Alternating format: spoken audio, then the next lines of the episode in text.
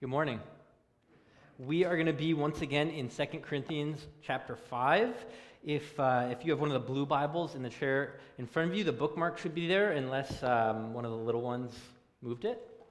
But it should be in Second Corinthians five. And while you are heading over in that direction, uh, you can see that Pastor Mike is gone still. So uh, he's still on vacation with his family. If you would please pray for them, pray that they have a restful trip, a refreshing time together. And if you do need to talk to a pastor this week, uh, feel free to call our church office and we can put you in touch with one of our pastors or elders. Or there's always, if you notice in your bulletin, there's always a pastor of the week at the bottom. So it's me or Randy. Uh, feel free to reach out to one of us if you need anything this week. Well, uh, if you are over to Second Corinthians, we're going to be in chapter five, looking at verse twenty-one. And when you're over there, if you would stand with me if you're able, we are going to read Second Corinthians five and just verse twenty-one. Second Corinthians five twenty-one, God's word says, "For our sake he made him to be sin, who knew no sin, so that in him we might become the righteousness of God." And Father, we come before you in the name of your Son. We come before you uh, asking that you would make your word clear and understandable and exciting, and that it would change us, that it would change our hearts, and that it would cause us to worship and exalt you. Uh, Lord, you know that I need help, and so I pray that you would strengthen me, that you would make uh, my words clear so that uh, the believers here would be strengthened and encouraged and built up, and that those who don't know you and who reject you, that they uh, would come to saving faith, Lord. Uh, we know that your word is powerful and that it works, and so uh, we pray that it would do its work in us today. In Jesus' name, amen. Well, we are... Uh, for the second week in Second Corinthians chapter five, and with Pastor Mike, we've been going through the gospel in Romans, and basically taking the diamond that is the gospel and turning it and looking at all the different facets of the gospel and seeing all of the beautiful sides of the gospel. And what we get to do today, once again, is look at this one verse where the gospel has basically been simmered down, boiled down. You get it in its very essence, and Paul has said it in one verse. And so we get to look at the gospel in this one verse. And as we mentioned last week, we're, we talked about the characters involved in salvation last week, and this week we're going to be talking about what actually happened on the cross. What was the interaction between those characters on the cross? And we have to realize at the cross, it is the moment that defines all of history. The moment when God sends forth the King of Kings and the Lord of Glory to be mocked and spit upon and murdered by the ones that, that he created and had held together while they crucified him. It's the moment when God used sin to conquer sin and defeated death with death.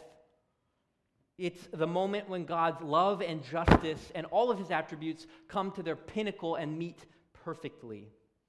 It's the moment that splits humanity in two. Those who trust in Christ and who bow their knee before him and will know him and have eternal joy with him forever, and those who reject him and will suffer eternal punishment in hell forever. And so, if you remember, last week we asked, why would believers need to hear the gospel again? Why would we need to rehearse the gospel over and over again? And we talked about all these different uh, reasons that it, it humbles us. It reminds us of the hope that we have. It reminds us of who God is and that he is the center of the universe and that we are not. It reorients us towards reality. But we said that the most important thing that we wanted to think about is that when we have, as believers, when we have the gospel and all of its truth imprinted on our mind and saturating our hearts, we are able to process life circumstances. We're able to have a worldview and a lens through which to think about things that happen. If you remember, we mentioned that quote from the British pastor Martin Lloyd-Jones that he said, "Have you ever realized that most of your unhappiness in life is due to the fact that you are listening to yourself instead of talking to yourself?" And the gospel gives us those truths to tell ourselves in the moment when we feel depressed and numb and bitter or angry or whatever it might be. Last night when we got to be with the Pence family, some of our pastors and elders, what we were, what was being said around Shelley's bedside and what was being sung and what was giving hope and what made that room not a room about despair but of joy was these truths of the gospel, of hope in heaven, of hope that Christ will return and restore this earth, make it what it always should be, of hope that we know for sure that he has paid for our sins. The gospel is the north star that reorients us. It's the sure and steadfast anchor that holds onto us when life is beating us to pieces. And so when you can't catch a break at work, when you have that nagging health problem that keeps getting worse and worse, when you're depressed, when you're anxious, when you're tempted to, to spew out bitter words at your spouse, these are the truths that we need to rehearse and remind ourselves if we are believers. And if you do not know the Lord, if you do not trust in Christ, these are the truths that you must believe. So what we did last week is we looked at the characters of the gospel. Do you remember what they were? He, him, us. Third hour is supposed to be the loudest. Everybody else was louder. He, him, and us. Yeah, he, him, and us. And we said that the he in this verse is God the Father, the him in this verse is Jesus the Son, and the us is obviously us. And we talked about how the Father is good and righteous and holy and perfect and majestic. And we talked about all of his attributes. And we talked about how his role in salvation is the initiator. When we were running from him and fighting against him, he pursued us with his goodness and his mercy. He's not standing back here saying, well, I got to fix your problem now that you messed it up. No, he is running after us and pursuing. The initi- he's the initiator in salvation. We talked about how Jesus as the Son, his unique role is Savior, that he rescues us, that he is both God and man, he is Savior and he is Lord of this universe, that there's not a speck of dust in the farthest reach of the universe, that he does not rule and claim, and all of creation says yes and amen. And we talked about ourselves and what the Bible says about us, and we took that hard look that we don't add anything to salvation. We don't bring anything good in ourselves. The Bible doesn't describe us as having anything to offer towards our salvation, to make God love us or have anything special about us. I didn't deserve it, you didn't deserve it, but God puts his love on display. He is the type of God who loves the unlovable, who pursues those who are running from him with his love. And we talked about our position apart from Christ. Apart from Christ, it's, the Bible says that we are wretched, pitiful, poor, blind, naked, without God, and without hope in the world. And we talked about sin and what the nature of sin is. That, remember the dam analogy, that if there is just a small trickle of water coming from that dam, it looks like no big deal, but there is millions of gallons of water that want to rip out of that dam. And in the same way, our smallest sins, that anger, that irritation, That, that is just hatred in its infant form, and it would become murder if it could become full-grown. That lust would become adultery if it could. That pride would kill God and make ourselves God if it could. And we talked about how the man on death row and the nice suburban housewife who serves in the soup kitchen, if they both reject Christ, they both stand guilty. I was at... Um, at my mom's this week, and on T V they had this thing about LeBron James uh, doing a school for at-risk youth, and um, it's a it's a good thing for someone else, but why in God's eyes does that not add an ounce of merit to his salvation? Well, Isaiah fifty-three says, because all have turned to their own way, all have rejected God's authority and said, no, I will have my right to choose, I will have my way, I am God, and all else will serve me. It might be a good thing to do, but you're doing it because it seems right in your eyes, not because you submit to the sovereign of the universe as your king. And so that's the nature of sin. And today, as we come back into Second Corinthians, we're going to talk about the interaction that goes on between these different characters on the cross. And in Second Corinthians, Paul's talking about the ministry he's been given of reconciliation, that the world and God are enemies. They are at war with one another. But we as Christians have the message of how those two can be reconciled, made friends again in Jesus, by Jesus. And that is the message that we still have today. And Paul, as he's talking about his ministry, then comes to this twenty-first verse and sums up the gospel in one, one line, one verse. And today we get to the heart of what makes the gospel the gospel, what makes it good news, what makes Christianity, true Christianity, different from all other false worldviews. And so the three things going on at the cross are, don't be scared off by these words, we're going to walk through them. Substitution, atonement, and justification. Substitution, atonement, and justification. That's what Paul is emphasizing in what happens on the cross, and that's what we're going to look at today. So, first, look down at the verse, at verse twenty-one, and look at those first three words. For our sake. For our sake. These three words are the best words possible. These three words are the hinge that our salvation turns on. Because we should have been there, and yet someone else stood in our place. God, God kind of sets this pattern of this, starting in the Old Testament. Do you remember the Exodus? God has his people. He says you can kill a, a perfect, unblemished lamb. And what are they supposed to do? Put the blood on the doorpost, and the angel of death is going to pass over the house. And then again, it comes up in the Day of Atonement, the most important day in the Jewish calendar, and God says that there's this scapegoat, and the high priest, it says, shall lay both his hands on the head of the live goat and confess over it all the iniquities of the people of Israel, their transgressions and their sins, and he shall put them on the head of the goat and send it away into the wilderness by the hand of the man who is in readiness. The goat shall bear all their iniquities on itself to a remote area, and he shall let the goat go free in the wilderness.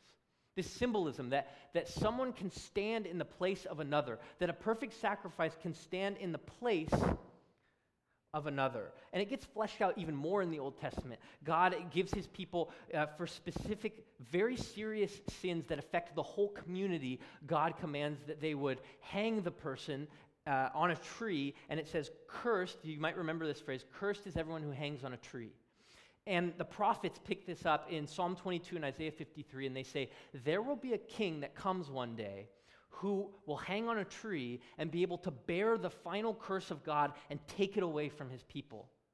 And that is exactly what Paul says in Galatians three. He says, Christ redeemed us, bought us back from the curse of the law by becoming a curse for us.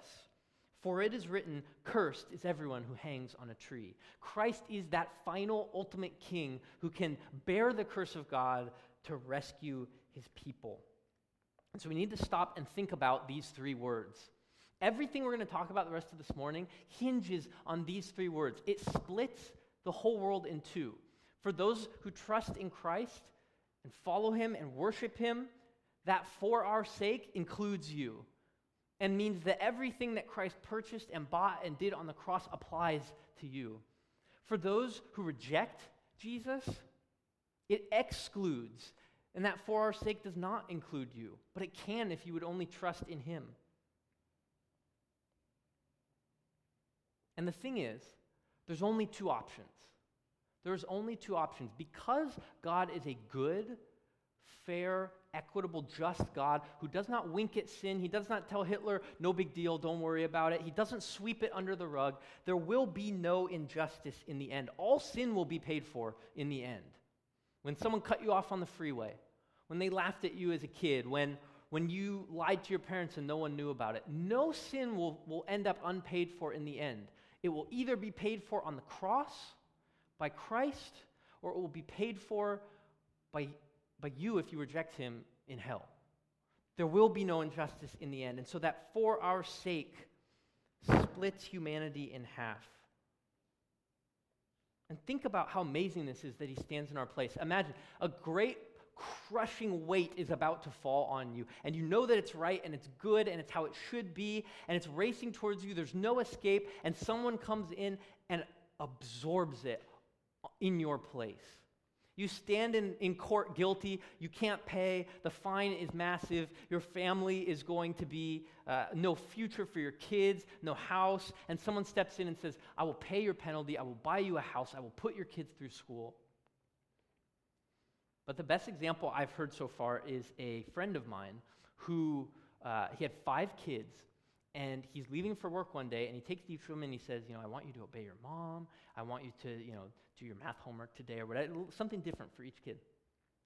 And if you are obedient to your mother, when I get home, we'll have a special dessert. She's going to make a special dessert, which I'm learning with my one-year-old not to promise those types of things. But that's what he did.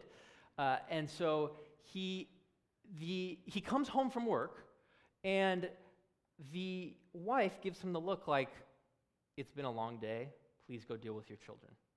And uh, he goes in, and he actually said he set up a little piano bench and put on a little fake judge's robe and brings the kids in, and he says, okay, well, did you obey your mom? No. He looks at the mom. Nope, they didn't.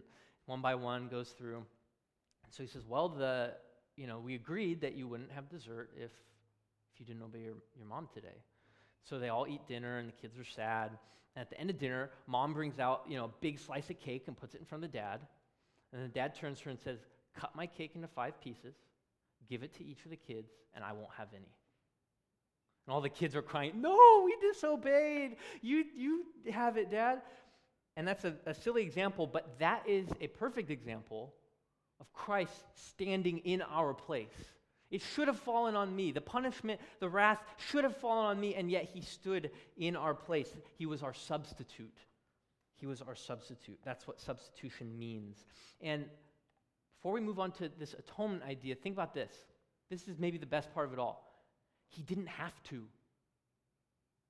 God is under no obligation to save anyone. And he would have been just as gracious and merciful and loving. God never does anything because he has to. But he is the type of God who overflows in love to save those who are running from him. That's the type of God that we serve, who, who pursues those who are running away from him, who when there is no obligation and nothing in the, the object of his love to earn his love, he still loves none, nonetheless.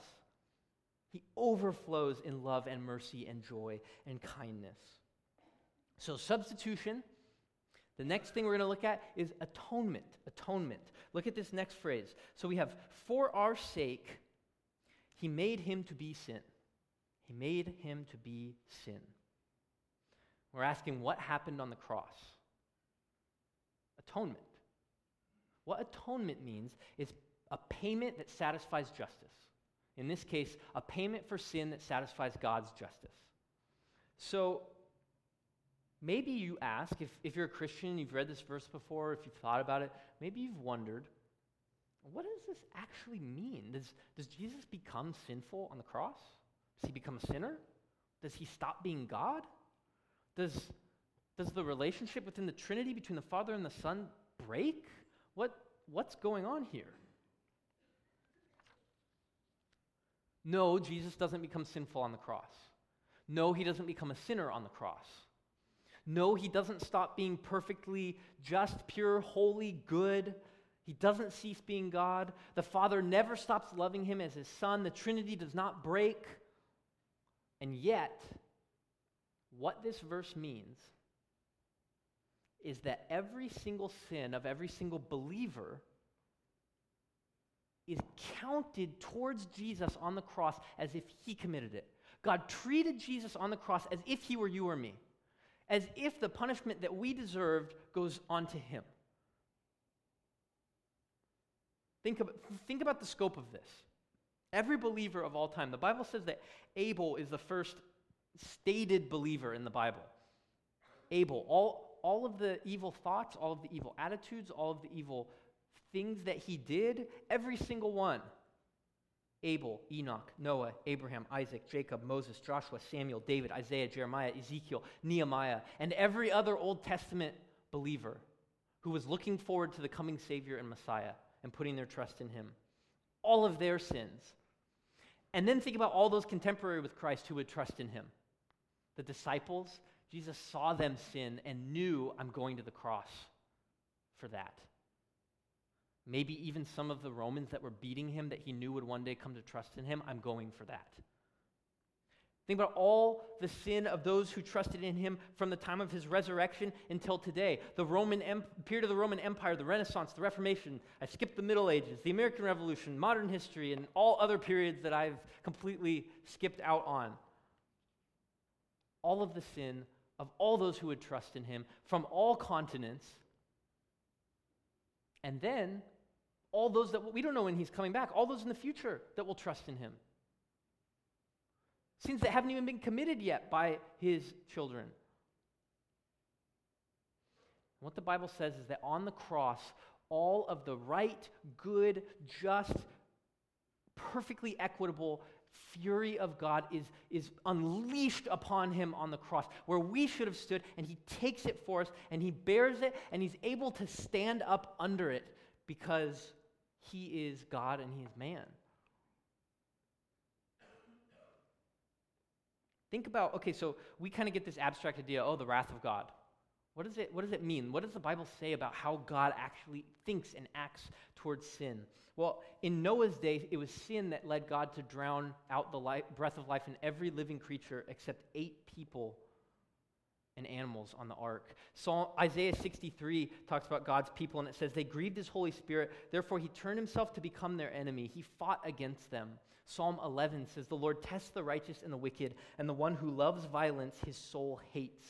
Psalm five five, the boastful shall not stand before your eyes. You hate all who do iniquity. Think about, do you remember Nadab and Abihu when they offered a sacrifice that God hadn't called for, and fire comes out and consumes them? Or in the New Testament, Ananias and Sapphira. They lie to the Holy Spirit and are struck dead. Or we don't think complaining is a very big deal, but But God does. It says that when the Israelites complained in the wilderness, the Lord heard them, his anger was roused. Then the Lord, then fire from the Lord burned among them and consumed some of the outskirts of the camp. And he says to Moses, leave me alone that I may destroy them and blot out their name from under heaven. And this one I think is the most terrifying. This talks about when Jesus returns to deal with sin on the earth in Revelation six. The kings of the earth and the great ones and the generals and the rich and the powerful and everyone slave and free hid themselves in the caves and among the rocks of the mountains, calling to the mountains and rocks, fall on us and hide us from the face of him who is seated on the throne and from the wrath of the Lamb, for the great day of their wrath has come. And who can stand?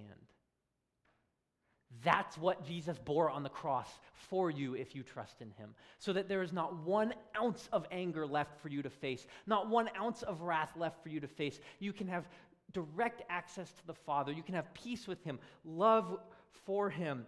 A great analogy of this, uh, the NASA shuttle program, when the shuttle would re-enter Uh, the atmosphere, there's this big shield on the front with these massive heat bricks, and they call it the propitiatory shield.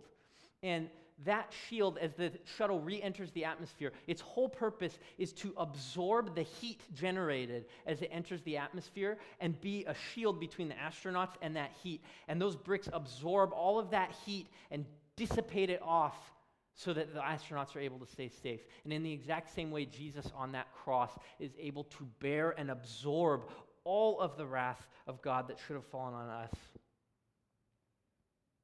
And he is able, in three hours on the cross, to bear more punishment than any individual sinner ever will in hell. And you think about this. Think about this. When... When Jesus is in the garden, do you remember this? And he says, Father, let this let this what pass from me? What? You wonder, what's, what's in the cup? What's terrifying Jesus so much? He's terrified in the garden. It's not the nails, and it's not the cross, and it's not the physical suffering. Martyrs for years have gone singing to their death. The, the apostles, it says in Acts, rejoiced to be counted worthy to suffer for the name. Peter, tradition says, he asked to be crucified upside down because he didn't feel worthy to be crucified in the same way as Jesus. There's a man, Hugh Latimer, who said, Christ is the head of the church, not the Pope. And the Queen of England said that he should be burned for that. And as he's being burned, he turns to his friend and says, "Be of good comfort, Master Ridley, and play the man. We shall this day light such a candle by God's grace in England as shall never be put out." When the Moravian missionaries were, were going overseas, they would send these missionaries out to almost certain death. And their cry from the ship, their motto became, "May the lamb that was slain receive the full reward of his sufferings."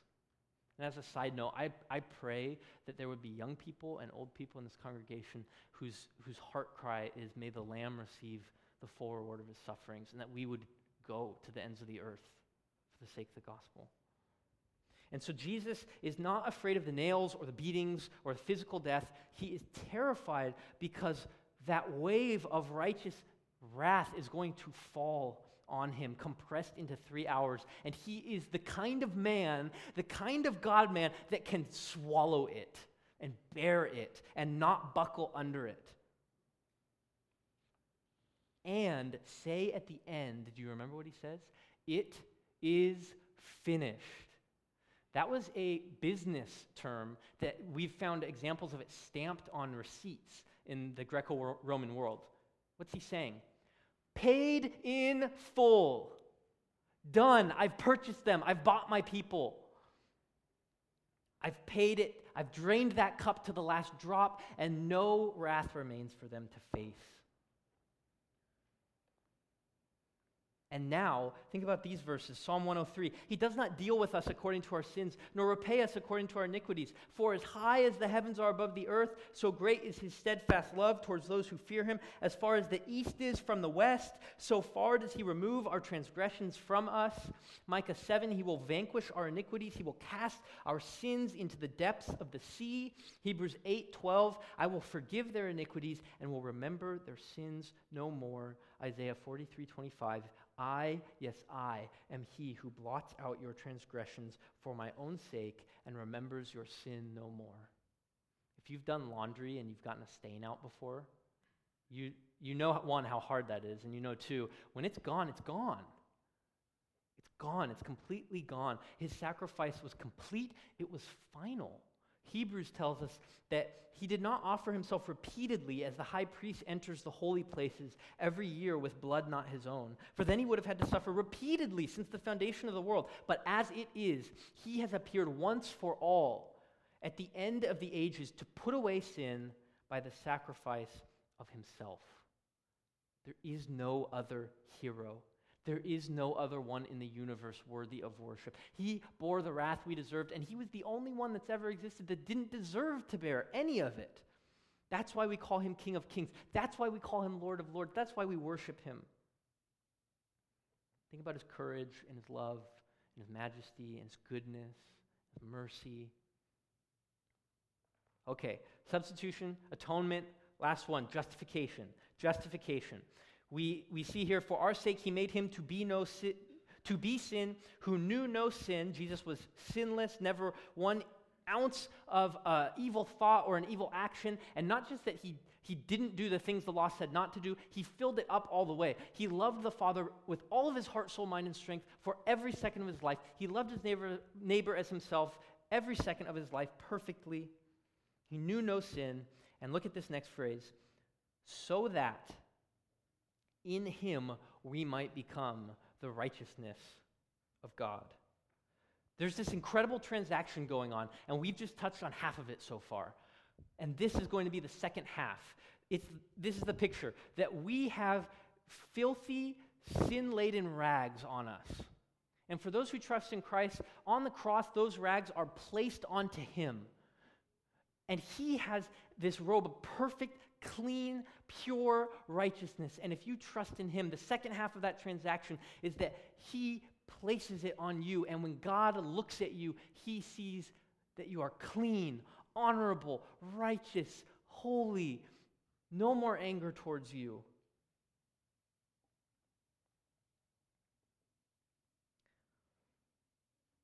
And look at this. It, it doesn't say, notice it does not say, "so that in him we might become righteous." Could say that. It says, "in him we might become the righteousness of God." When the devil comes like he did with Job, remember this? oh, Job is on, only loves you, Lord, because you give him good things and you keep good things in, in his life and you put a hedge of protection around him. When the devil comes and says, that man or that woman, look at their thoughts. They don't really love you. They say they love you, but look at what they've done.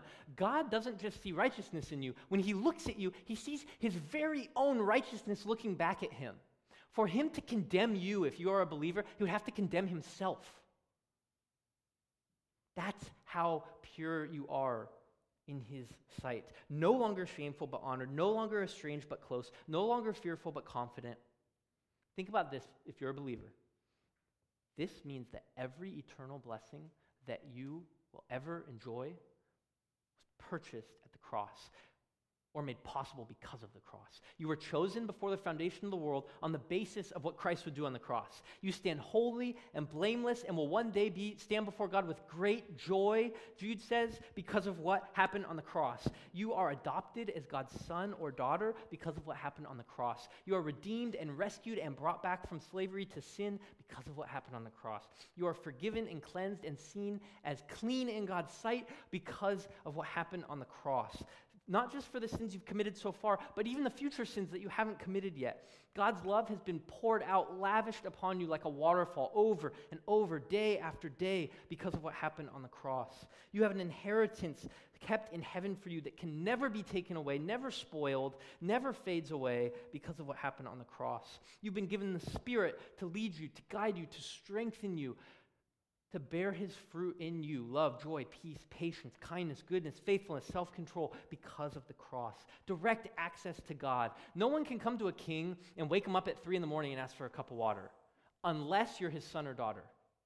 And you now as a believer are God's child and can call him Father and come to him with direct access, no priest, no one in between, you and him, because Jesus has purchased your access to him. You have boldness and confidence before God that he will not withhold anything that you need. You have assurance that God will save you. It's not a wish that we might get into heaven. It's certainty that we will be with him forever on the new earth, Eden restored better than we could ever imagine. No more famine, no more war, no more need at all. You've been given a hope for eternity that you won't be forsaken, brought into God's family, given spiritual riches, given a new heart that can love God, freed from the power of sin, reconciled to God, transferred to the kingdom of God's Son, confident that no one can ever snatch you out of his hand. And, and finally, you, you have the ultimate assurance that God is who he says he is. He said in Exodus, when he reveals his, himself to Moses, he says, I am gracious and merciful, slow to anger, and abounding in steadfast love, yet I'm a God who will by no means clear the guilty. Loving and just. And on the cross, you have the ultimate display of those two meeting and perfectly harmonizing so that now God can be just and the justifier of the one who has faith in Christ. Romans three says. These are the truths that fuel our life. These are the truths that fuel us to have genuine joy when our circumstances have, give us no reason to have joy. These are the truths that fuel our evangelization of our neighbors and our friends and our coworkers when we are scared to share the gospel. This is what fuels world missions to the worst places, the most dangerous places, because they need to know this Savior. These truths are what fuel us to keep serving our husband or our wife day after day. They fuel us to worship Christ when the world is crumbling around us. Last thing to notice in this verse, do you see that it's in him, that in him we might become the righteousness of God? There is no other way. Jesus is not one God among many. Not all paths lead to God. Not, it won't work out for everyone in the end. Not everyone who tried to be a good person will be saved.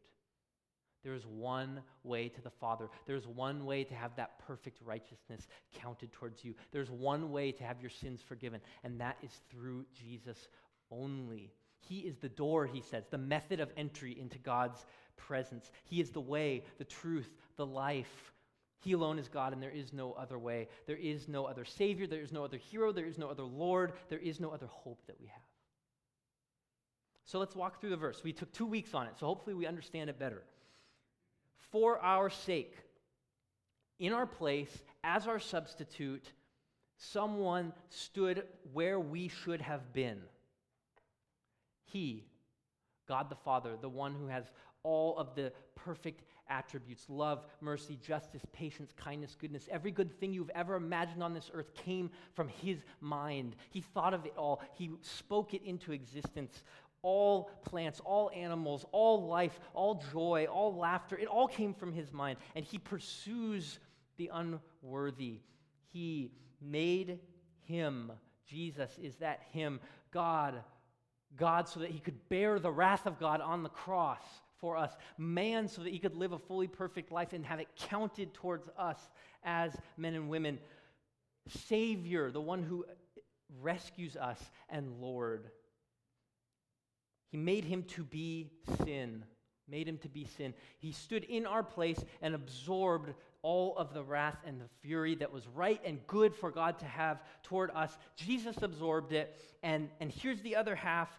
He knew no sin, so that in him we might become the righteousness of God. And now if you trust in him, perfectly clothed, peace with the Father, righteousness, holiness, joy forever, eternal security, knowing that you will be with him on the new earth when he comes to rescue those who are eagerly waiting for him. And so this is the last thing I want us to, to notice. It is sin not to respond to this. It is sin not to respond to this. The demons and Satan know everything I just said, and they know that it's true.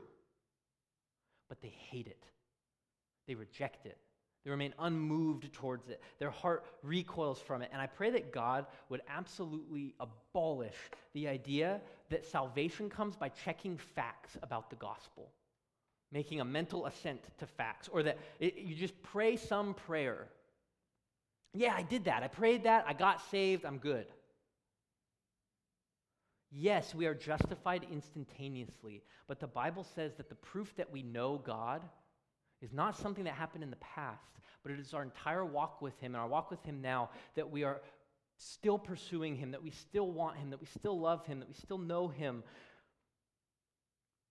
If God has not done a work in your heart so that you treasure Christ, you value him, you see his beauty, you see his magnificence, you see his glory and his splendor, you need to test yourself to see if you are in the faith. Now, I'm not saying that we all, that I'm, I'm not saying you have to have an emotional experience to be a Christian, or that you need to cry, or that you need to, I'm not saying that. The fruit of the Spirit is self-control.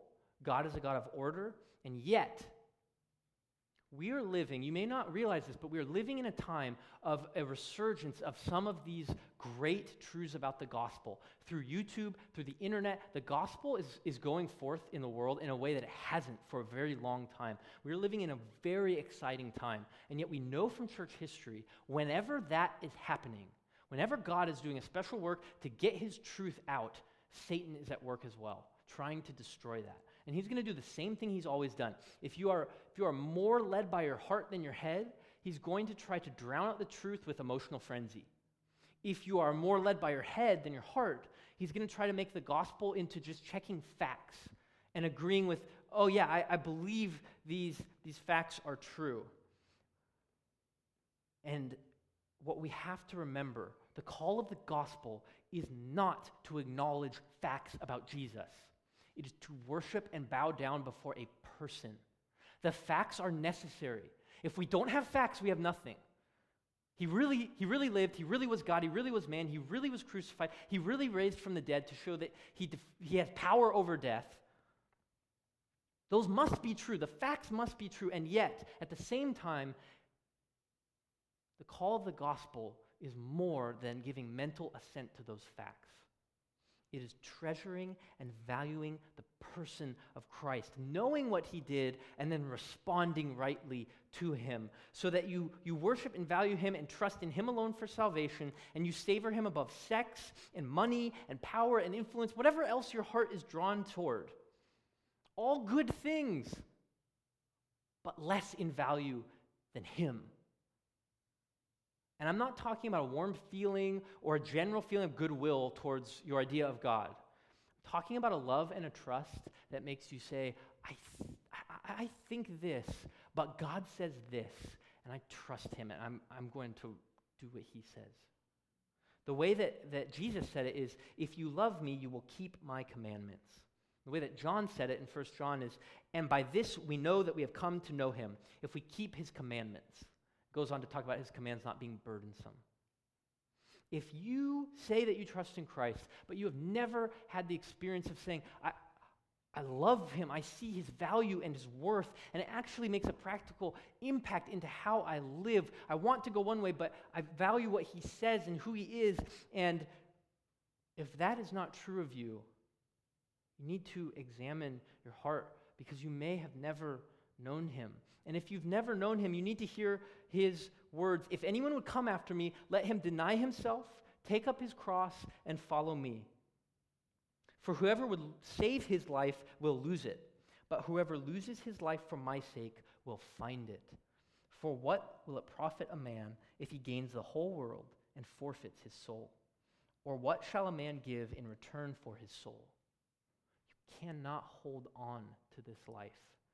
You might gain wealth, joy, happiness, peace. You might have all the stuff the world says you need. You might have honor. Your great-grandchildren will not remember your name. And yet Jesus says, whoever would come to me, I will never cast out. My yoke is easy, my burden is light. If you trust in him, all of that perfect righteousness of him can be counted towards you, all of your sin completely forgiven, all of eternity with him. He says, fullness of joy is in his presence forevermore. The highest measure for the greatest amount of time with him forever. And he says to you, if you will trust in me and follow me and acknowledge that I am the king of the universe and the king of your life, you, you will have me.